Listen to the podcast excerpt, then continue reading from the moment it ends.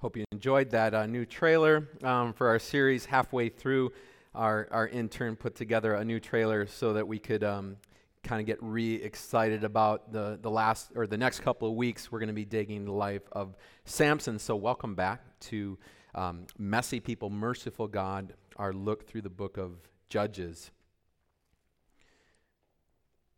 Sometimes, sometimes we don't want rules.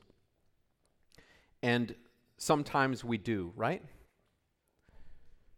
So um, maybe it's uh, can't use a cell phone while you're driving.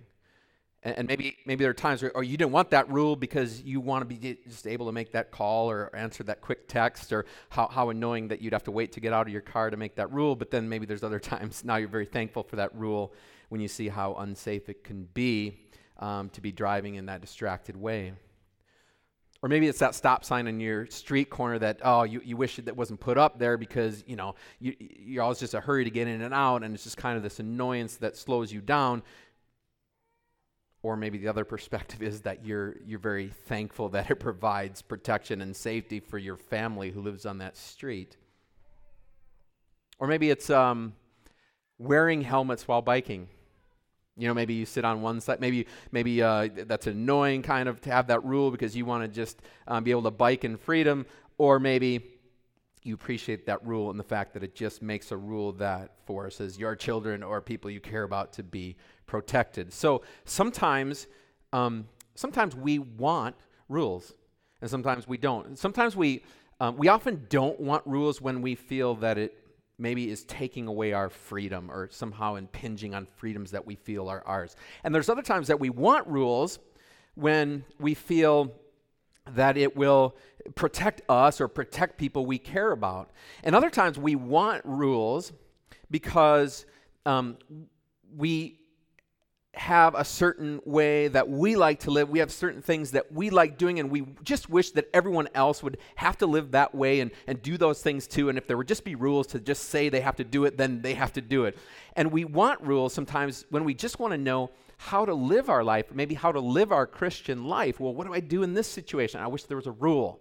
What do I do in that situation? If God would have just given us rules about that, especially when it comes to hard decisions like end of life kind of decisions, right? God, do I, do I pull the plug or not? Do, do we put this person, this loved one of mine, on life support or not? Or do we take them off or not? I wish I could open up and find a chapter and verse to find a rule on just what would be the right thing to do here. And so sometimes we want God to give us rules. And sometimes we would much rather live by our own rules, and we don't want to have anything to do with God's rules, um, as is the case in the book of Judges. You, have heard us quote this verse already. The, the book of Judges kind of ends on this verse. It does end on this verse. This is the theme of the book of Judges. And it says, In those days, everyone did what was right in his own eyes. And here's the verse that our text today begins with. Judges chapter 13, verse 1 says, Again, the Israelites did evil in the eyes of the Lord. So, do, do, you see the do you see the contrast there? The people thought that they were doing right in their own eyes. But they were not doing right in the Lord's eyes. They thought they were doing right in their eyes, but they weren't doing right in the Lord's eyes. And so the things that the Israelites were doing um, were not evil in their eyes. They, as far as they were concerned, their behavior, the way they were living, was perfectly acceptable. All right? They, they, weren't, they weren't thinking, oh, I know this is evil, but I'm going to do it anyway. No, they were thinking, there's nothing wrong with what I'm doing.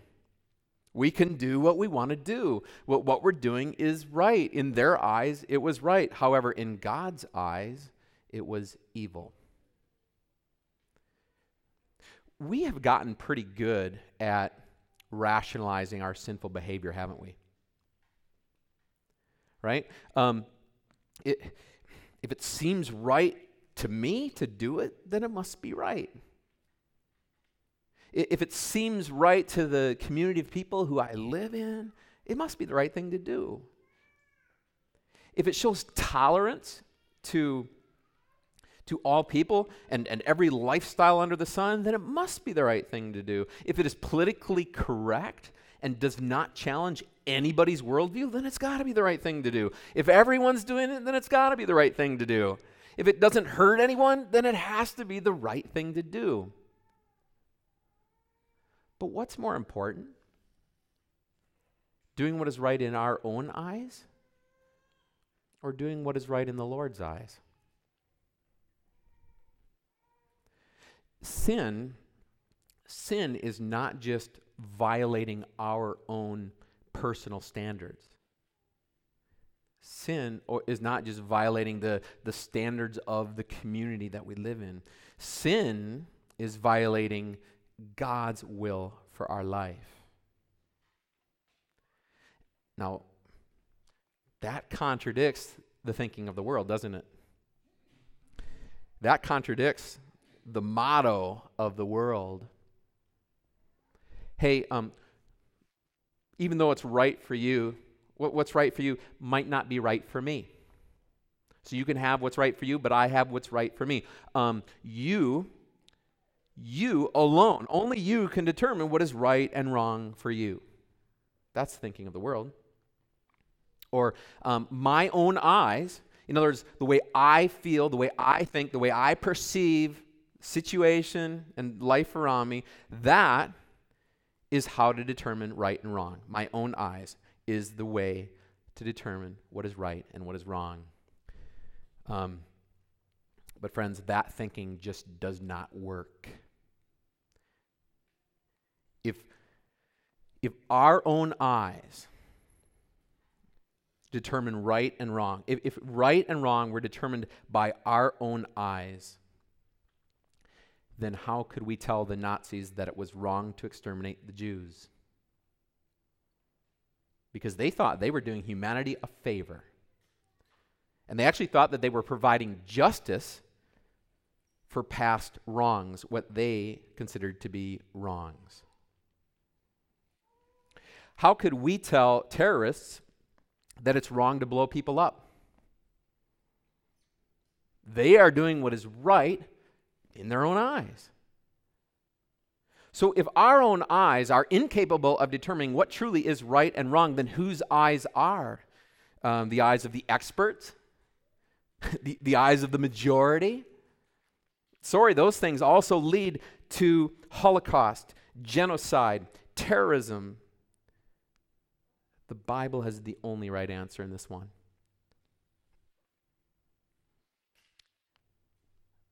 What God sees as sin is sin, simply put. What God sees as sin is sin. What is sin in God's eyes is sin, regardless of what we think, regardless of what the culture around us thinks, regardless of the way it looks in our eyes. What God sees as sin is sin. But we, we love to define what is right and wrong for us rather than letting God do it, don't we? I mean, if it doesn't hurt anyone, if no one is getting hurt by it, how could it possibly be wrong? Right? How, how could it be wrong for me to do? Or um, things like materialism, worry, um, pride, bitterness, those don't look bad in our eyes most of the time. But they are evil in the only eyes in the universe that truly matter. So, we need to be in the Word. We need to be in the Word to see what is right and what is wrong in God's eyes. And, and to look at the standard that He sets for us. We need to be in the Word to see that, to have that revealed to us. And then we need to have others around us who are also in the Word, who can see what the Word says and see the way we're living and when we can't see what is in God's eyes, but we're only seeing what is in our own eyes, we need people to kind of, you know, tap us on the shoulder and say, hey, um, you're way over here, and God would like you to be over here because we can't always see it. Sometimes we just get into a life of doing what seems right in our own eyes, but we need good friends, good Christian friends around us to point out to us when we're actually not doing right in God's eyes. So we need to be in the Word to know what God is saying, and we need people around us because here's our first point of the day we would rather live by our own rules instead of God's. We would rather live by our own rules instead of God's. And here is our case in point. Verse 1 from our text. Again, the Israelites did evil in the eyes of the Lord. So the Lord delivered them into the hands of the Philistines for 40 years. They're in the hands of the Philistines for 40 years. This is the longest oppression ever. And I, I, want you to understand this is ominous here. The Philistines. This is a whole new thing. Philistines, seafaring people, iron chariots, iron weapons, much more sophisticated than any enemy Israel has ever faced. I mean, this is the Philistines is where Goliath is from. And Goliath wasn't the only dude. Goliath had relatives who were big like him, who had more than five fingers on each hand, and all that kind of stuff. This was the Philistines. Um, they had never faced an enemy like this. I guess I liken it to, you know, if, if you're familiar with Lord of the Rings, there's a time halfway through that whole saga and trilogy where one of the evil sorcerers creates an army of orcs that can't just that don't just fight only during the night anymore, is which they used to be limited to, but now they can fight during the day. And that was a whole different army, and that was a whole different enemy. The Philistines are a whole different thing. And we're going to see them contending against the Israelites through Samson, through Samuel, through Saul, and through David. So these were evil days. These were dark days. This, uh, when they had once again turned away from God and rebelled against Him, now they're going to have to deal with the Philistines. So now it is time for Samson, the last of the judges was God saving the best for last? It seems like the Lord wanted it to be that way. because, like Isaac, like John the Baptist, and like Jesus, Samson's birth is going to be announced by an angel. He's the only judge that was chosen before he was even conceived. And so here is his story beginning. Um, I don't put the verses up there, but they are in your bulletin, verses 2 to 8 from our text today. A certain man of Zorah named Manoah from the clan of the Danites had a wife who was sterile and remained childless. The angel of the Lord appeared to her and said, You are sterile and childless, but you are going to conceive and have a son. Now, see to it that you drink no wine or other fermented drink, and that you do not eat anything unclean, because you will conceive and give birth to a son. No razor may be used on his head, because the boy is to be a Nazarite set apart to God from birth, and he will begin the deliverance of Israel from the hands of the Philistines. Then the woman went to her husband and told him, A man of God came to me. He looked like an angel of God, very awesome. I didn't ask him where he came from, and he didn't tell me his name, but he said to me, You will conceive and give birth to a son.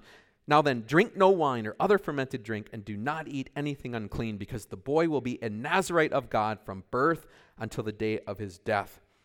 And then Manoah prayed to the Lord, O Lord, I beg you, let the man of God you sent to us come again to teach us how to bring up the boy who is to be born. So he, Samson's unnamed mother couldn't have kids. She was barren, is the biblical word usually, childless, sterile. She joins a few other kind of well known women in the Bible Sarah, the wife of Abraham, Hannah, and Elizabeth, wife of Zechariah, were also barren but were also visited by the Lord, and then conceived and gave birth to children who would end up becoming very important angels of God Isaac, Samuel, John the Baptist. So Samson's in some pretty significant company here. Samson would be a Nazarite from birth. Now, um, a Nazarite uh, the Nazarite vow is in Numbers chapter 6. It explains what you had to do to be a Nazarite. Normally, it was just kind of a temporary thing you did as an adult. You could take a Nazarite vow for a while. The Apostle Paul did for a while. Um, a Nazarite vow uh, is this basically, no wine or nothing even connected to the grapevine, nothing fermented, no haircuts, and not going near a dead body. And the purpose of this was to set you apart for service to God. So you'd be, you'd be very visibly set apart. So, not being able to go near a dead body put you in the strict level of the priests. So, you were like as strict as one of the Levites or the priests who couldn't go near a dead body. But drinking no wine. Now, wine, wine was a staple for Israel, adults and children alike. This is how they, this is how you kept water pure. So everyone drank wine. So to refrain from drinking wine would truly have set you apart, even from the priests. And then the uncut hair from birth would definitely have marked you as someone who was in training, someone who was set apart for a very special task, a very special mission. And Samson's mother even took the vow. See, Samson would be a Nazarite not only from birth, but from conception. So even his mother had to follow the rules so that he didn't even get anything in utero. So he, this was Nazarite vow from conception. And why? The purpose is given so that he could begin to deliver the Israelites from the Philistines. Now, when Abraham's wife Sarah heard that she would have a child, she laughed. When Zechariah, when old Zechariah heard that he and Elizabeth were going to have a child, he doubted. But when Samson's mother heard that she would have a child, she completely trusted the power of God to do the impossible. And she accepted the Nazarite vow. She accepted what she would have to go through to have a son who would be used for God's service, kind of like Mary, when you think of how Mary accepted the disgrace that she would have to go through to have a son used for God's service. That is faith. We, we see faith in this mother of Samson. And we, we see faith in Manoah, Samson's father, as well. He believed, all right? He, he begged, even, he begged God to send that messenger back to, to teach us how to bring up the boy who is to be born. So let's read what happens then. Verse 9 following. God heard Manoah, and the angel of God came again to the woman while she was out in the field. But her husband Manoah was not with her. The woman hurried to tell her husband, He's here, the man who appeared to me the other day. Manoah got up and followed his wife. When he came to the man, he said, Are you the one who talked to my wife? I am, he said. So Manoah asked him, When your words are fulfilled, what is to be the rule for the boy's life and work? The angel of the Lord answered, your wife must do all that I have told her. She must not eat anything that comes from the grapevine, nor drink any wine or any fermented drink, nor eat anything unclean. She must do everything I have commanded her. Manoah said to the angel of the Lord, We would like you to stay until we uh, prepare a young goat for you. The angel of the Lord replied, Even though you detain me, I will not eat any of your food. But if you prepare a burnt offering, offer it to the Lord. Manoah did not realize that it was the angel of the Lord. Then Manoah inquired of the angel of the Lord, What is your name? So that we may honor you when your word comes true. He replied, Why do you ask my name? It is beyond understanding. Then Manoah took a young goat, together with the grain offering, and sacrificed it on a rock to the Lord. And the Lord did an amazing thing while Manoah and his wife watched. As the flame blazed up from the altar toward heaven, the angel of the Lord ascended in the flame. Seeing this, Manoah and his wife fell with their faces to the ground. When the angel of the Lord did not show himself again to Manoah and his wife, Manoah realized that it was the angel of the Lord. We are doomed to die, he said to his wife. We've seen God. But his wife answered, If the Lord had meant to kill us, he would not have accepted a burnt offering and grain offering from our hands, nor shown us all these things, or now told us this. So Manoah wanted to know more. But the angel just repeated what he had just already told his wife. Friends, do you find that that's true too? That, that, that God doesn't always tell us all that we would like to know? you have some questions that you would like, well, what, what about this, God? Or, you know, What should I do here? And, and maybe you want an answer. You want to, and, and you wish that there was just more in those verses. You ever gotten that where um, we wish that God would tell us a little bit more? The, the lesson we want to learn here is, is this we need to trust what God has revealed to us. We need to trust that what God has revealed to us is, is exactly what He wants us to know and is exactly what we need to know. So, what does Manoah do? Manoah tries offering food to try to obligate the angel to tell him more. And then, um, and then Manoah asks what his name is. See, in, in, ancient peoples would they believed that you could manipulate a person or a spiritual being if you knew their name. Makes sense, right? Because once you know names, it, that, that, that constitutes a relationship between people and that has obligations. And so, what Manoah is trying to do here is to manipulate the angel into giving him more rules.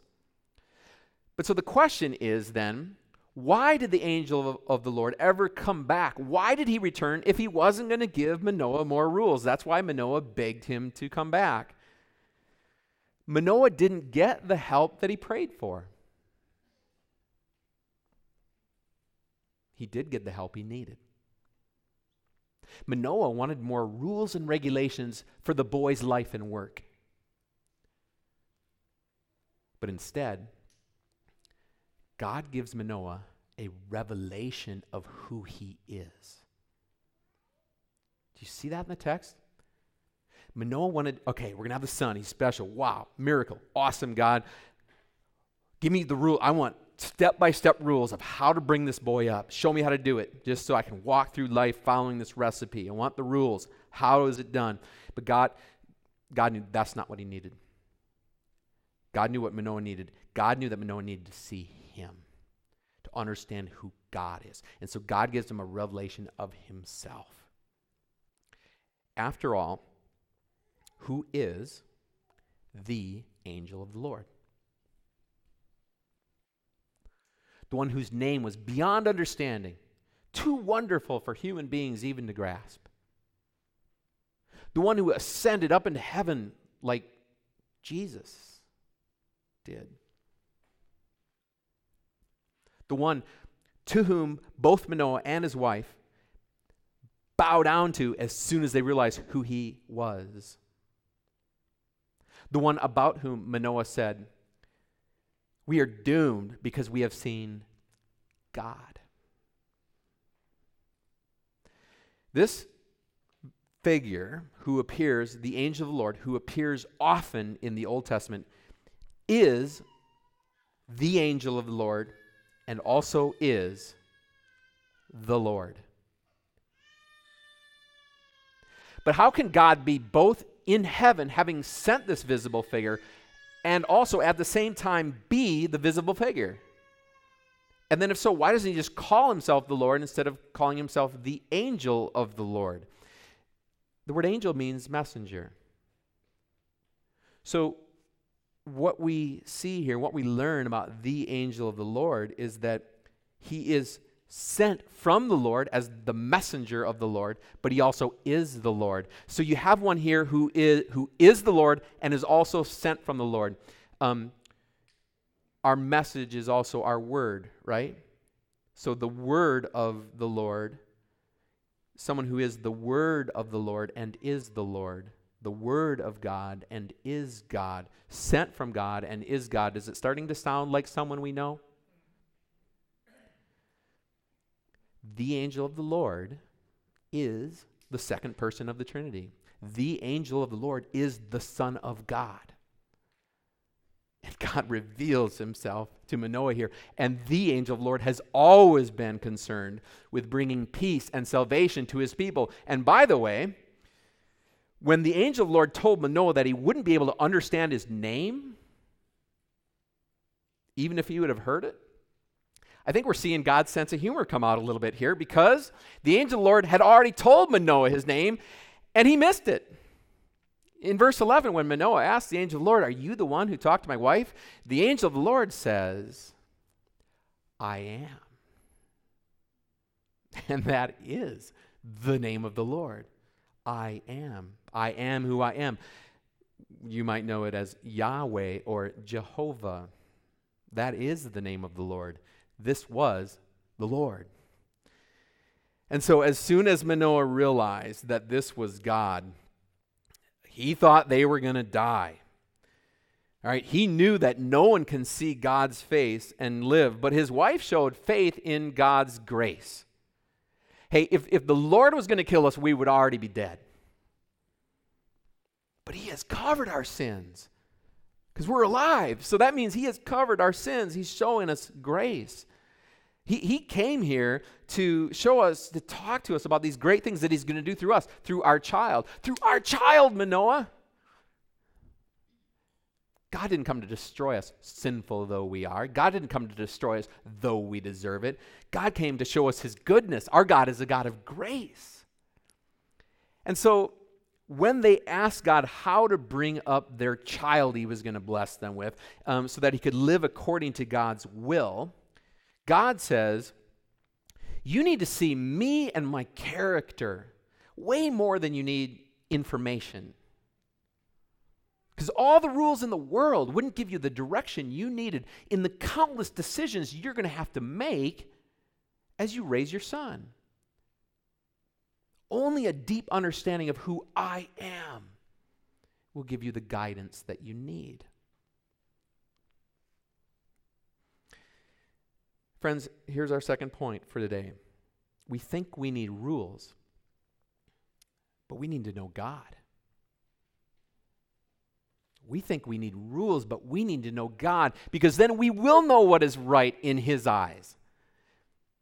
All right? If, if we come to know God, if we have a revelation of God, if we get to know God through His Word, then our eyes will start seeing things the same way that His eyes see things. Then we will know what is right in His eyes, and, rather than learning and memorizing a bunch of facts and figures and rules. God doesn't give us a rule book for every uh, situation and circumstance and decision that we have to make in life. He gives us something much better. He gives us Himself. Who is with us? I am. I am is with us. Think about it. Um, a parent gives their child fewer and fewer rules and regulations as the child gets older, right? When your child is little, you have to run after the child everywhere, following it all over the place, going, don't do this, don't touch that, don't go there, right? Because how in the world is the child going to know that they're not supposed to pick up dog poo? How are they going to know that they, uh, they aren't supposed to stuff food in the DVD player? How is your child going to know that they're not supposed to stuff um, books in the toilet? They don't know these things. You have to tell them. And they need to be conformed to your commands. Okay, you have to give them all these rules. They, they have to learn those things, maybe the slow way, maybe the hard way. But as they get older, as they get older, you start expecting them to begin to incorporate your wisdom into their own heart, into their own mind, their own heart, rather than you giving them a little detailed rule for every little thing in their life. I mean, if you have to tell your teenager not to put books in the toilet, something's not working right in the way that they're growing up. If you want your child to mature, if you want them to mature, you, you start moving away from all those external rules and more toward internal motives and principles for wisdom. God has done the very same thing with us. New Testament Christians have received far fewer rules and regulations than Old Testament believers did. Um, in the Old Testament, much of what you could do or say or wear or eat or drink was commanded for you. And then, if you had a question that you wanted answered with a yes or no response, you could go to the priest and he would have his ephod on with all little stones in it and it had the Urim and Thummim in it. And you could ask him the question, he could give you a direct answer from God. So there was this high level of guidance and certainty. And maybe sometimes today we wish that we had that same level of guidance in our lives. And maybe sometimes today um, we would like to have more rules and regulations guiding our life.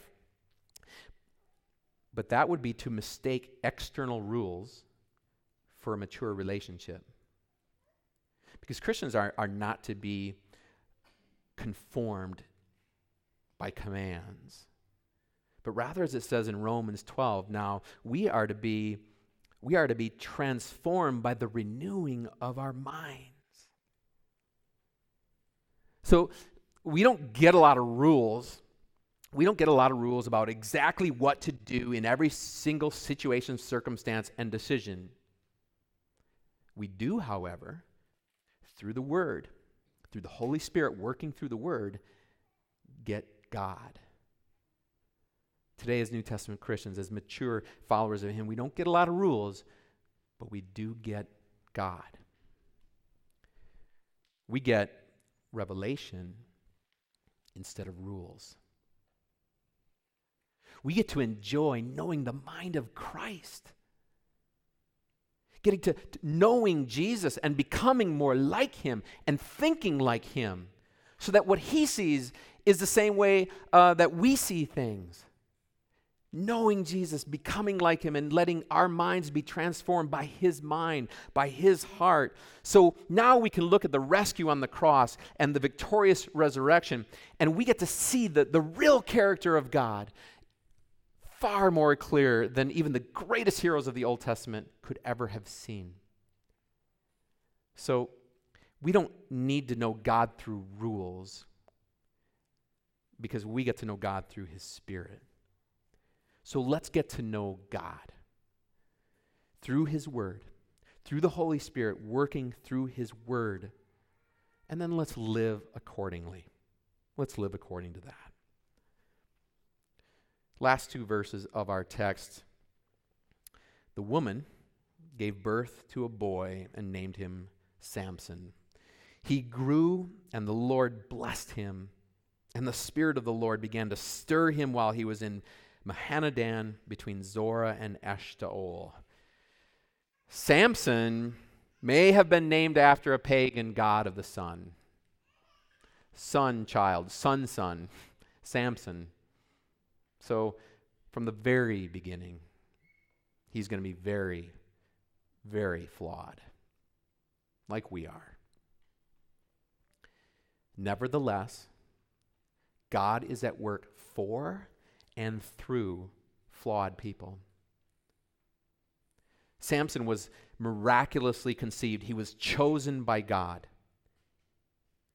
He, he was set apart for life of service to God. God. He was blessed by God, shaped by God's Spirit, and then the Lord began to stir in him a supernatural strength. Okay, think Superman, not Schwarzenegger. This is a gift from God beyond just what you do, you know, like how much you eat or get in the weight room. This is a gift from God that God began to stir in him for a very special purpose. Samson had every spiritual advantage. He's the last judge in this book and the last great hope for Israel. And so, boy, we're waiting to see what's going to happen. And we want to see Samson rescue God's people and rule them in obedience to God we're going to be sorely disappointed at almost every step of the way. Samson's flaws remind us that they're going to remind us that God's people need another greater deliverer. And so does Samson's birth that we see here. See, because there was another woman, there would be another woman who should not have been able to conceive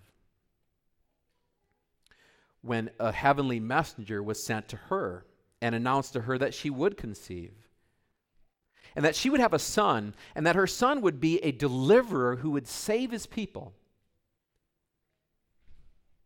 Her name was Mary, and his would be Jesus. And this child that she would bear would be the same angel of the Lord who had been sent to Samson's mother, now taking on human flesh as a baby, sent to save the world. Unlike Samson, whose birth brought an end to his mother's disgrace, the birth of Jesus brought disgrace to his mother. He was born in scandal and suspicion. Unlike Samson, who who gained honor and glory by his work, Jesus lost all of his honor and glory in his work. Unlike Samson, he had perfect moral character. And unlike Samson, he delivered his people completely. Samson only began to. Friends, Jesus' salvation is a complete salvation. Only He, only He finished the job. And so the angel said to his parents, He will save His people from their sins. And that, that is the only revelation we need. We have a deliverer, my friends, who has saved us from our sins. Amen. And the peace of God, which transcends all understanding, keep our hearts and minds through faith in Christ Jesus. Amen.